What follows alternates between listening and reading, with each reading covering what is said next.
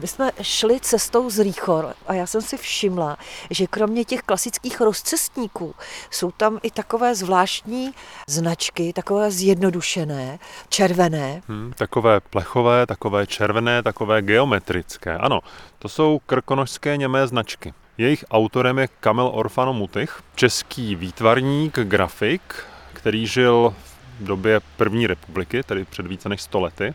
A byl to velký milovník lyžařského sportu. V roce 1918 vznikl český stát. Do těch kulis si zasadíme krkonoše, které byly česko-německé. Najednou tady byl český stát, vznikaly určité jazykové a národnostní třenice a tendence a stávalo se, že německé značení na horské boudy nebo na horské hřebenové cíle čeští turisté zničili a naopak, když Češi udělali české značení, tak ho zničili Němci.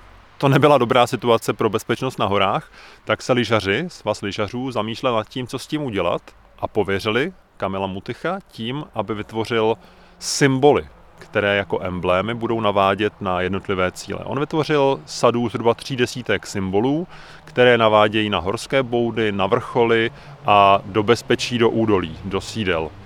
Tyto symboly rozmístili v těch 20. letech vlastně po celých horách.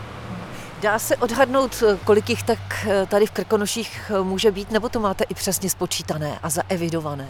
No bohužel s postupem doby, tak jak i moderní technologie se zlepšovaly, tak Motychovy značky postupně ztrácely svůj význam.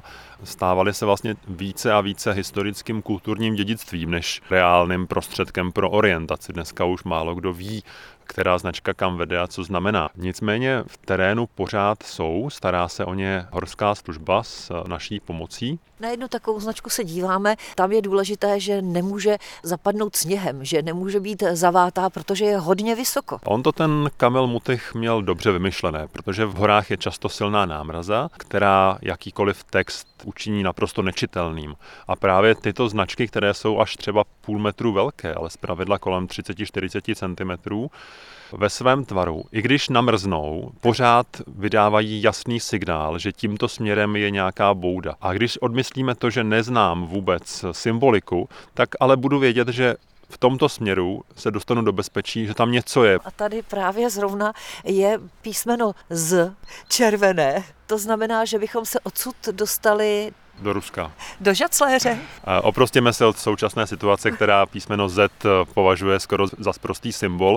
Nicméně v kontextu mutichových značek Z směřuje turisty do Žacléře přejeme těm, kteří budou bloudit v horách, aby vždycky našli tu správnou, byť němou značku, která je zavede do bezpečí.